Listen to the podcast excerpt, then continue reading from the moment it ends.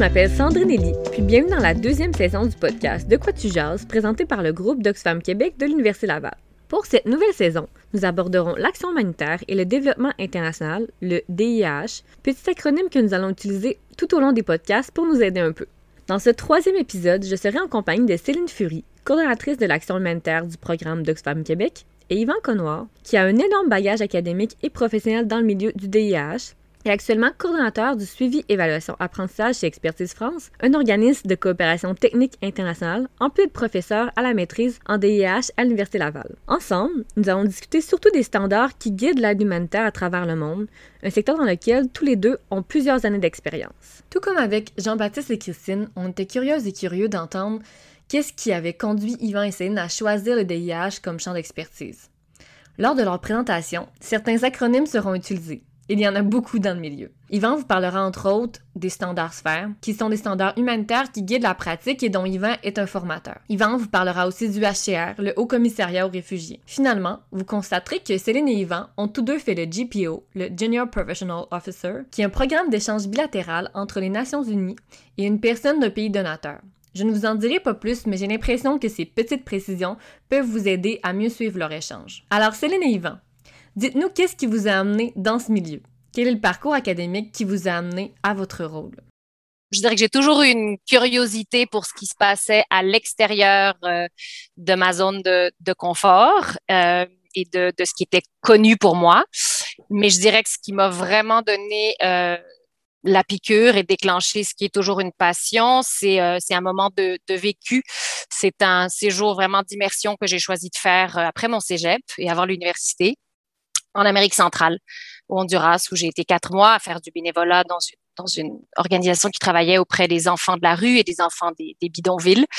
Et euh, très humblement, j'ai pris part. J'ai vu que j'en avais beaucoup plus à apprendre qu'à apporter, évidemment, mais ça m'a beaucoup touchée et j'ai reçu là une douche froide, je dirais, qui m'a rendu sensible au, à l'immense écart finalement entre les défis que mes pères et moi pouvaient euh, vivre euh, à Montréal et puis les défis que, que d'autres populations sur Terre euh, vivaient au quotidien. Et ça m'a donné envie de faire des ponts finalement entre ces deux réalités de façon utile pour distribuer un petit peu la chance que j'avais. Ben, ce séjour au Honduras été très utile parce qu'avant, je savais pas trop en quoi m'inscrire à l'université. Alors, j'ai étudié ensuite au baccalauréat à Montréal, à l'Université McGill, en développement international, qui était à l'époque un demi-bac. c'était tout nouveau. L'autre moitié, c'était de la philo. Et puis après, euh, plus tard, j'ai fait ma maîtrise en Suisse, à Genève, euh, à l'Institut de hautes études internationales et du développement, avec une concentration en sciences politiques et, euh, et droit international. Je l'avais oublié, Céline, mais nous avons un point commun, c'est l'Institut. Parce que pour des raisons tout à fait familiales, je me suis retrouvé euh, de l'autre côté de la frontière suisse, mais en faisant mes études de Sciences Po à Genève, à l'université, et après à la finir à l'Institut et commencer un doc, évidemment, je n'ai jamais fini parce que j'avais envie de faire plutôt que de faire du jeu de crâne. Euh, j'avais envie de bouger et, de, et de, travailler un peu de mes mains. J'ai eu la chance, par le journalisme, de travailler pour le journal du HCR de l'époque, qui s'appelait Réfugiés, après de travailler dans une ONG qui s'occupait de réfugiés, après par une continuation de parcours de devenir un GPO pour le Haut Commissariat des Nations Unies pour les réfugiés. Et c'est un peu aussi le journalisme qui m'a, amené là. Je suis aussi parti faire mon premier road trip en Afrique, au Soudan, un vrai road trip de tourisme humanitaire pur euh, dans les bagages des MSF, à visiter les premiers camps de réfugiés. Il va me dire qu'il y avait quelque chose d'intéressant à faire et à, agir. Bon, voilà.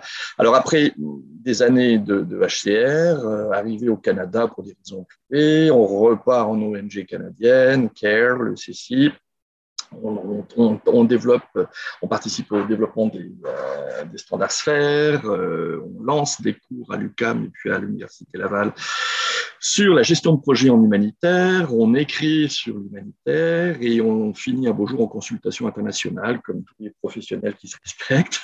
un jour, ils en ont marre d'être dans une structure et ils préfèrent se lancer de manière plus indépendante et toujours en évaluation internationale, continuer à travailler avec le HCR, avec le PAN, avec le NICEF, avec, avec toute la famille euh, la grande famille des Nations Unies, plus des gouvernements, plus la Banque mondiale, bref, un spectrum assez large.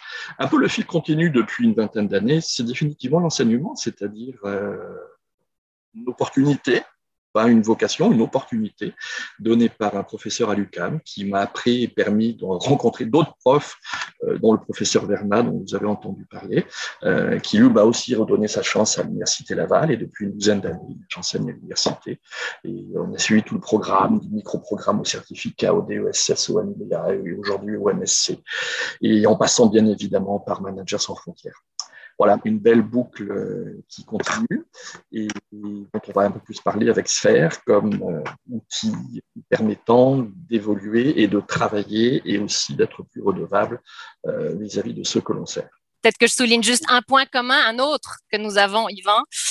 J'ai aussi été JPO, donc ah Junior Program Officer, bref, un programme. On est deux GPO et deux HCI. Voilà, avec le HCR en plus. J'étais Oh my God! Donc, c'est un programme où des euh, pays bailleurs de fonds finalement recrutent euh, leurs jeunes citoyens, jeunes professionnels et les affectent euh, à des organisations internationales qu'ils financent ou à des bureaux de coopération sur le terrain, etc. Donc, j'ai fait aussi, j'ai commencé mes, mes six ans au HCR en étant JPO justement pour la Suisse en l'occurrence.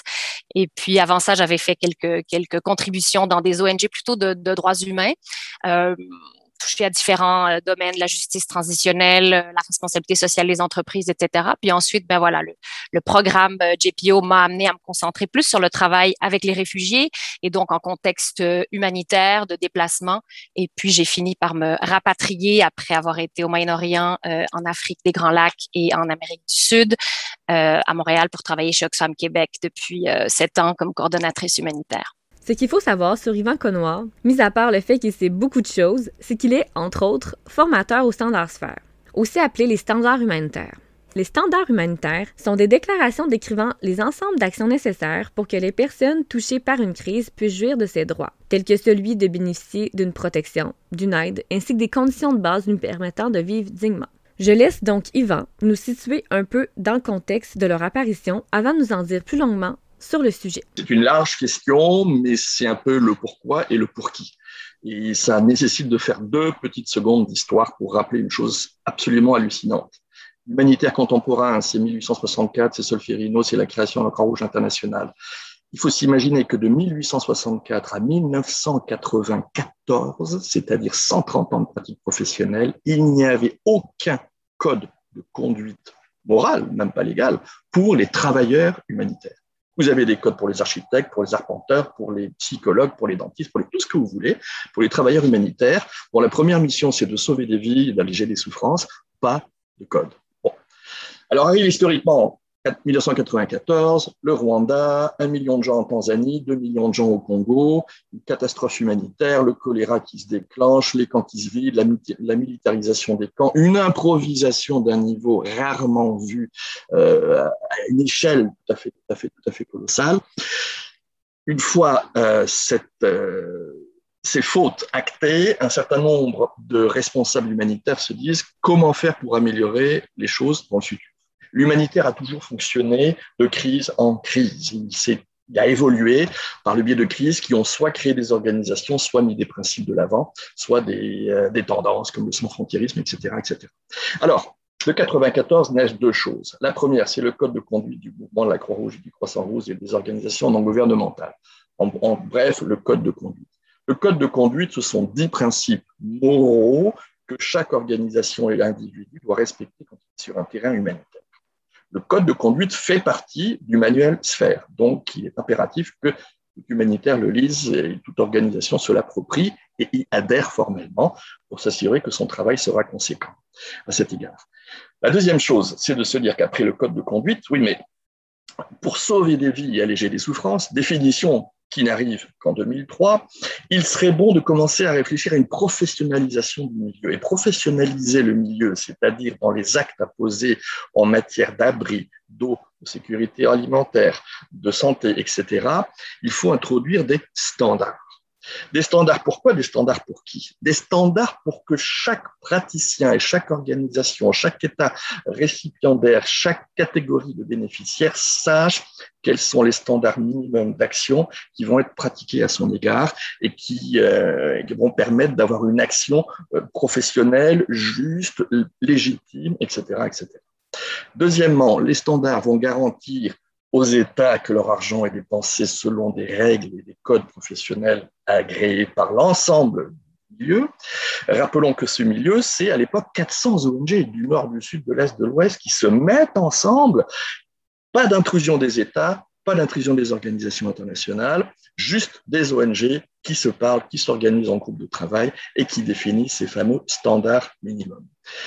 Tous ces standards sont aussi encadrés par des principes de protection je le dis trop souvent, la protection, c'est le cœur du métier de l'humanitaire, avant d'être un spécialiste d'eau, euh, de santé, de quoi que ce soit. Donc, les humanitaires définissent une charte humanitaire qui initialement synthétise les trois grands corps de droit, le droit international humanitaire, le droit international des réfugiés et les droits de l'homme. Et donc, on définit des, critères fondamentaux comme le non-refoulement, ou l'assistance à la population euh, en danger euh, dans un théâtre de, guerre.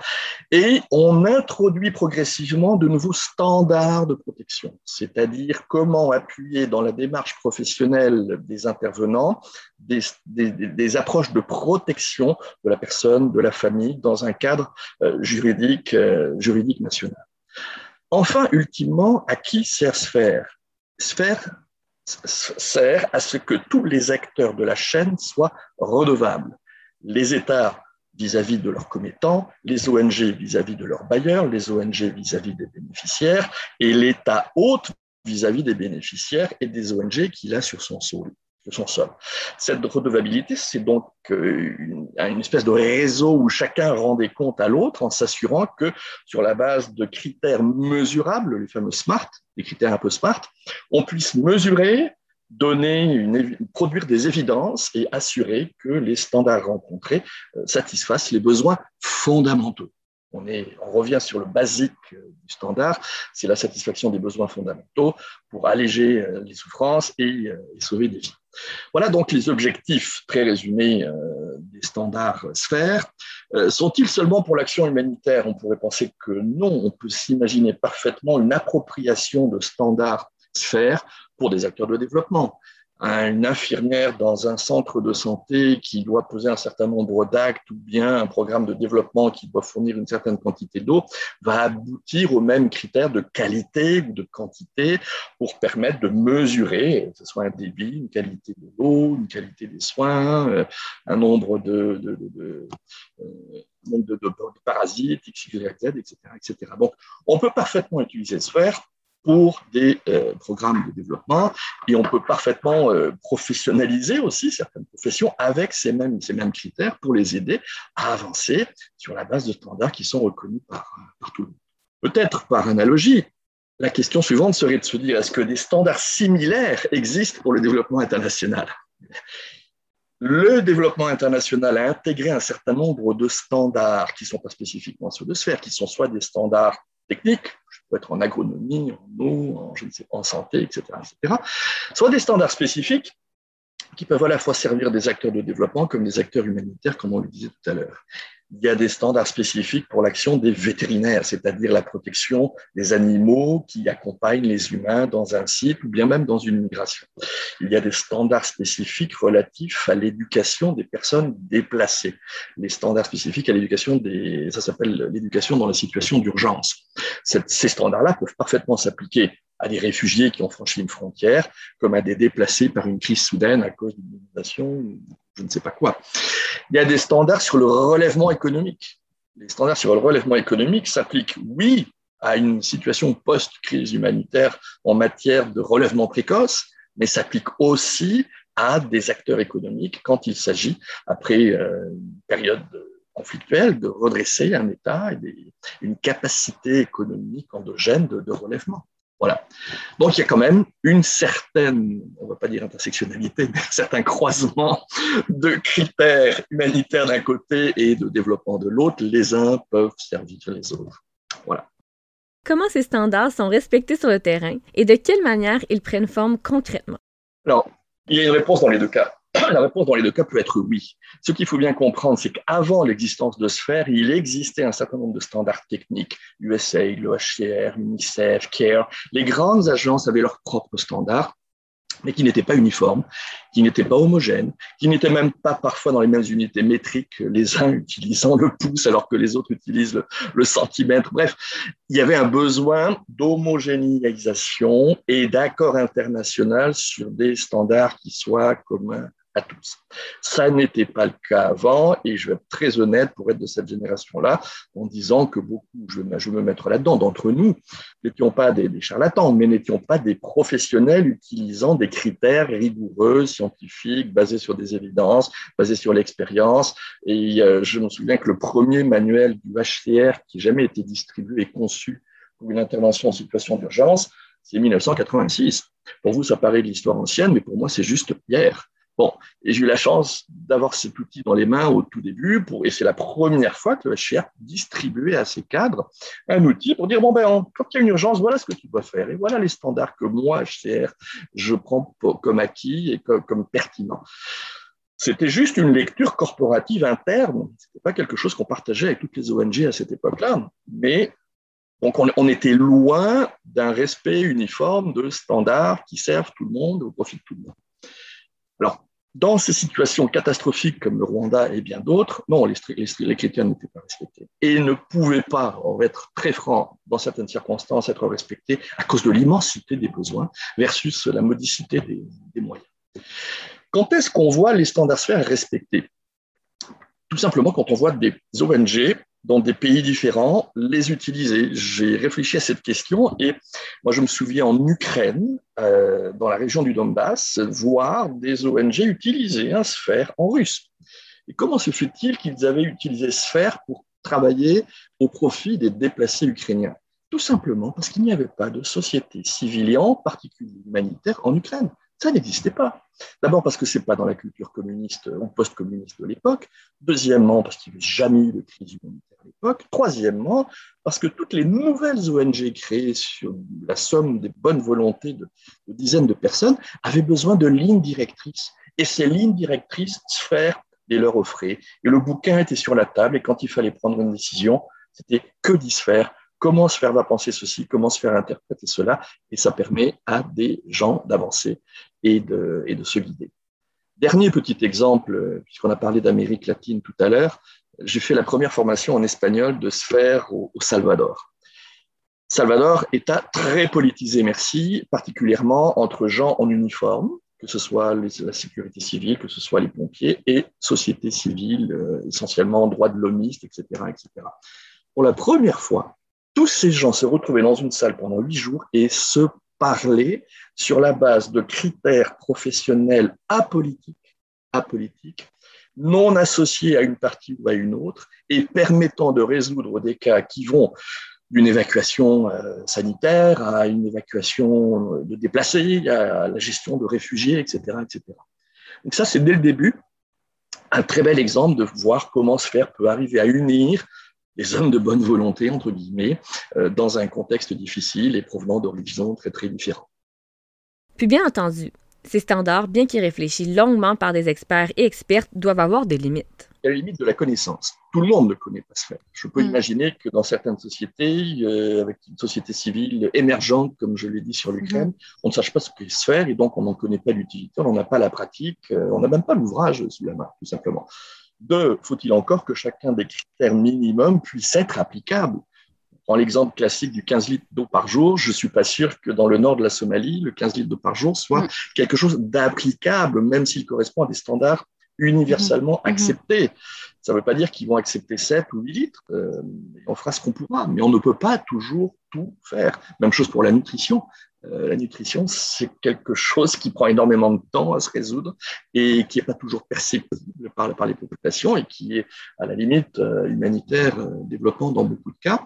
Et le changement d'habitude dans la façon de se nourrir, dans les intrants alimentaires que l'on va distribuer ou qu'on va acheter, etc., etc., dépend d'une multitude de facteurs qui font que Sphère dit ce qu'il faudrait faire, et puis le faisable et le réaliste, lui, c'est le travail des ONG, des organisations internationales, et c'est beaucoup plus compliqué. Alors voilà, on vous invite à nous suivre dans le restant de la série pour en apprendre plus. N'hésitez pas à nous contacter sur nos réseaux sociaux pour réagir sur ce que votre écoute a suscité comme questionnement ou apprentissage en vous. On aimerait remercier chaleureusement nos invités, Céline Fury et Yvan Connoir, qui nous ont offert leur expertise dans cette démarche. Merci à toute l'équipe d'Oxfam Québec Université Laval, composée de Catherine et moi pour ce projet, ainsi qu'à celle de l'Association étudiante en action humanitaire et développement international, plus particulièrement à Laurent Safar et Fleury Lelibou, qui ont contribué à la réalisation de cet épisode.